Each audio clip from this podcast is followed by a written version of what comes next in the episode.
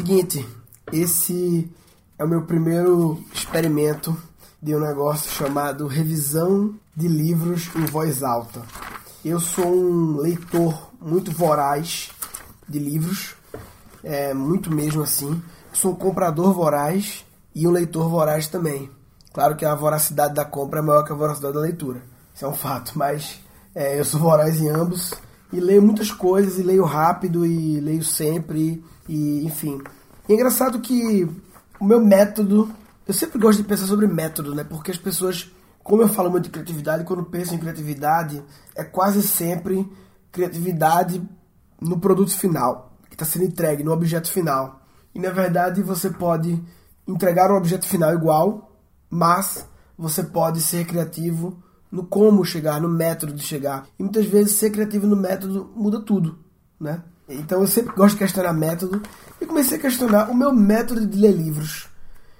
O meu método não de ler, desculpa. O método de ler eu mudei, mas o método de anotar coisas em livros e de sublinhar, ou seja, o método de processar o conhecimento dos livros, ele permaneceu-se igual, ele está igual há muitas décadas, eu acho. Desde sempre, talvez, que é... Eu saio riscando o livro pra caralho, as frases que eu gosto todas. Às vezes quando eu escrevo no cantinho da página, nas páginas finais do livro eu rabisco pra caralho também. De vez em quando algumas páginas que eu enlouqueço, eu dobro a ponta da página aqui. Eu sempre fiz isso e eu tenho muitos livros riscados, mas a maioria deles eu não fui rever os riscos. Não adianta riscar se você não rever os riscos, né? O fato de riscar não guarda melhor porque você riscou, é só pra... você se comunicar com você mesmo no futuro, né? E essas anotações, esses riscados, eles têm servido, serviram muito, por exemplo, quando eu fui regravar agora o meu curso de criatividade e representatividade criativa, e eu queria masterizar, melhorar, desenvolver alguns assuntos, e eu procurava livros daquele assunto, quando eu abria um monte de anotação minha, eu não tinha que ler o livro de novo, então foi do caralho. Mas... sempre pode ser melhor. E eu comecei a fazer, putz, velho, eu comecei a abrir opções, né? Como é que eu poderia fazer? Então, um dos caminhos que eu cheguei foi o de processar as coisas do livro assim que eu termino o livro. O que parece interessante, porque tá fresco aquele negócio e... Agora, o como processar isso tem milhares de formas, né? Eu posso pegar e fazer um vídeo resumindo o livro, eu posso fazer mapa mental, eu posso... Enfim, tem várias possibilidades. Eu posso criar uma palestra, uma aula sobre o livro, fazer um artigo. E eu pensei... E uma das ideias que surgiu de execução disso foi fazer podcast. Por quê? Porque revisar... E aí eu nem... No fundo é um resumo de um livro, tá? Mas eu chamo de revisão de livros em voz alta. Porque no fundo, assim...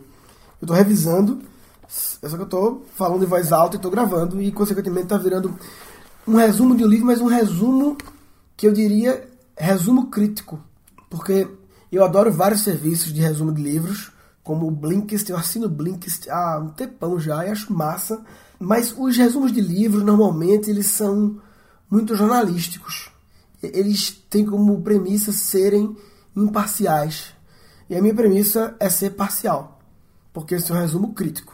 Não existe crítica imparcial, a crítica é a parte de quem critica. E lembrando que crítica não é falar mal. Crítica é o olhar questionador. Crítico de cinema não fala só mal do cinema. Ele é crítico. Ele é o cara que olha com o olhar crítico. Ele é o cara que olha com julgamentos. Faz julgamentos, realmente. Ou seja, ele compara com o repertório dele, com as crenças dele. E emite uma opinião que não foi no julgamento. E no julgamento você pode ser condenado ou absolvido. Você pode ser culpado ou inocente. Você pode ser bom ou ser ruim. Julgar não é ser ruim. Julgar é definir se o que é o que não é. Então, o olhar crítico é o olhar de quem está criticando. Não no sentido de querer dar nota, nada, mas no sentido de cada conceito, cada frase, cada ensinamento do livro, cada mensagem, você questionar. Tá, olhar crítico, eu concordo com isso? É isso. O que mais eu tenho que adicionar? Esse processo de revisão de livro em voz alta é um processo também que... Eu vou começar agora, né? Fazer pela primeira vez, mas eu imagino que ele tende a... Primeiro, a ser meio longo, divide em vários episódios, talvez, e por isso é bom podcast, porque se fosse em vídeo, O vídeo requer uma infraestrutura de áudio, de áudio, claro, mas de luz, de cenário, tem que estar bonito, num cenário bonito, tem que ter alguém por perto dando rec, não sei o que, envolve pessoas, entendeu? Então, podcast eu faço sozinho, que pá, tá rolando, né? Então, tem essa vantagem de método, é uma solução criativa de método, enfim, então acho que vai ser longo e além do olhar crítico sobre o que foi dito, eu vou buscando também fazer conexões. Então, é o meu olhar combinado com o meu repertório. Então, a minha proposta é que essas revisões de livros em voz alta sejam uma coisa única, né? Porque é a minha visão. Não estou dizendo que é melhor ou pior, mas é único. Enfim, vamos lá. Para esse projeto, para o piloto desse projeto, né? Nem sei se o projeto vai ser um projeto, mas um projeto vai continuar. Não é um projeto, né? O piloto é um projeto. Assim, eu quero começar esses resumos de livros, essas revisões, sempre contando um pouco da história, da minha história com esse livro. Porque todo livro tem uma história, né? História de como você ficou sabendo, a história de você comprou, quando leu, por que resolveu ler, enfim, né? Todo livro tem uma história. Antes de você começar a ler o livro, eu queria sempre começar com a história. O primeiro livro que eu vou ler, que eu vou revisar em voz alta, é um livro que ele, por fatos do destino, ele virou o primeiro. Mas até 3 dias atrás, eu já penso esse negócio de fazer algo com livros. Eu sempre quis fazer algo com livros, mas eu não queria fazer no padrão, eu queria fazer algo diferente, né? A intenção de querer fazer algo diferente. Essa intenção, ela existe não só por expectativas externas, mas é muito mais porque eu gosto mais se for diferente. Me anima mais em fazer, entendeu? Mas tem que ser diferente, mas tem que ser prático. Senão eu não consigo dar continuidade. Aí vira um negócio que começa e acaba, né? Então, esse formato de podcast é legal por isso, de sem áudio, né? Esse primeiro livro, ele é interessante porque, a princípio, essa é uma ideia que há muito tempo incubada, as ideias elas são assim, né? Há muito tempo que eu estou a livro, resumo alguma coisa, eu leio tanto, preciso processar melhor e tal. Eu resolvi ir para ação e gravar esse piloto e chegar a decidir em fazer nesse formato podcast, nesse conceito de revisão em voz alta, porque eu estava lendo um livro que me apaixonei, acho que fazia talvez um tempo. Eu leio muito, né? Então acho que fazia 6 meses. 6 meses para mim é muito. Alguns pode ser pouco, eu não me apaixonava por um livro, porque estou sempre lendo coisas novas e tal, e fazia uns 6 meses, eu acho. Não lembro qual foi o último.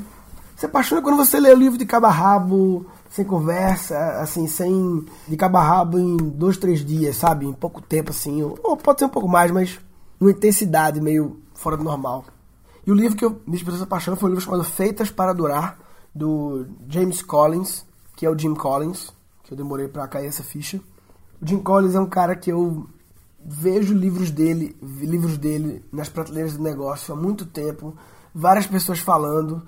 2 livros que ficou famoso, Vencedores por Opção e Good to Great e Great by Choice, não esqueci os nomes agora, mas eu vejo muito e nunca comprei, incrivelmente, até que eu ganhei de presente, e aí eu não sei de quem eu ganhei, vou explicar porque eu não sei, mas num evento, que acho que foi o evento do Goff, eu ganhei de presente esse livro, o cara vai gostar muito, Feitos para Durar, um livro de 92, eu comprei o livro, ganhei, há poucas semanas. E aí eu, em algum momento, comecei a ler o livro, li assim umas 5, 10 primeiras páginas, e ele não me engajou incrivelmente. E aí eu morguei e tal, assim, não virou prioridade, né? Então deixei, escanteei um pouco assim o livro. Senti que era dele, mas escanteei. E aí Painho encontrou aqui em casa e falou, Murilo, comecei a ler esse livro, é muito bom.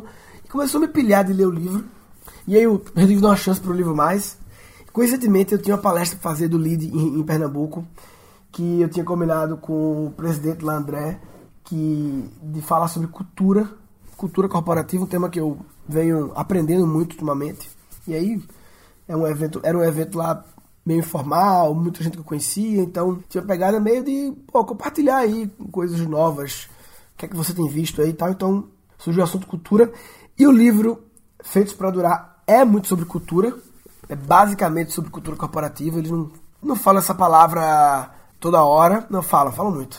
Mas é um livro de cultura, que fala muito, e fala muito pela cultura. Não tem na capa. Feitos para Durar, do Jim Collins. Basicamente, ele analisa uma mega pesquisa de por que algumas empresas, por que a Procter & Gamble durou tanto, séculos, mais de séculos, e mesmo com tantas gerações sucedendo, e como ela conseguiu manter no topo, em contraste a uma Colgate, por exemplo, que é tão antiga, mas que não conseguiu crescer tanto e, enfim, durar tanto. E aí dá vários exemplos de empresas que duraram muito, HP e tal, sempre comparando com algumas empresas. Puta pesquisa, bagulho louco. Então, eu me empolguei nesse livro, e aí no meio do livro surgiu a ideia de vou processar em voz alta, vou revisar, vou gravar em forma de podcast e do caralho. Até que eu levei pra Recife o livro, pra fazer o evento do LIDE, levei pra lá e perdi. Ou perdi ou esqueci, não sei. Não sei se foi no apartamento de Recife, eu não encontrei na hora e tinha que voltar o avião, e aí, enfim, voltei sem o livro, ou seja, não sei quem me deu o livro, e perdi todas as minhas anotações. E é um livro de umas 400, 500 páginas, não é um livro pequeno, é um livro grosso, assim, que eu demorei algumas horas para ler, uns 4 dias, feito um louco, assim, lendo sem parar, e perdi, e aí eu, chegou a quase abortar o projeto de experimentar, fazer revisão de livros em voz alta, por uma sigla, né? Revoal, revisão em voz alta, Revoal, Revoal, revisão em voz alta, beleza, Revoal, então. Quase que morgou a ideia de fazer um Revoal. E aí, perto do livro Feitas para Durar, tava esse livro que eu tenho em mãos aqui, que é o livro que eu vou escolher para fazer o primeiro Revoal. Tem um pouco a ver com subcultura também. Definitivamente não era um livro que eu tinha comprado ele já há um tempo, um livro relativamente famoso. Tinha comprado ele há um tempo já e não tinha sido prioridade para mim. Como eu tava nesse assunto cultura, eu resolvi dar uma chance pra ele. E aí, velho, coincidentemente ou não, o prefácio do livro é do Jim Collins, que é o cara do livro que eu perdi. Não foi coincidência total, porque ambos têm um assunto mais ou menos próximo, então não é coincidência eles estarem juntos, mas é coincidência ser do Jim Collins, ele é citado várias vezes e tal. Então, o primeiro livro que eu vou fazer, o primeiro Revoal, vai ser... Tchananã! Próximo episódio. Esse primeiro episódio vai ser só para explicar o conceito do Revoal e contar a história dessa ideia. No próximo episódio eu vou fazer, não sei se vai ser em um episódio só o Revoal inteiro, mas pelo menos o início, o primeiro episódio todo, do primeiro livro, que vocês vão saber só no próximo episódio. Então, quem quiser comentar sobre o que eu falei nesse episódio, sobre a ideia do Revoal, se é saigamcast.com.br/Revoal, Revoal, Revoal. E basicamente, esse episódio, o objetivo era mostrar a história de uma ideia. É mostrar como uma ideia, essa coisa de fazer algo com livros há 2 anos me permeia. Eu sou cliente de aplicativos disso. Eu leio muito. Eu aparentemente tinha tudo para fazer, mas nunca fiz, porque não queria também fazer algo que eu contratasse um monte de jornalistas para ficar fazendo resumos, porque eu acho que essa é um conceito de escalabilidade muito bom, mas eu não queria escalar isso. A gente não é obrigado a escalar tudo. Eu queria que essa coisa de livros fosse bem pessoal minha.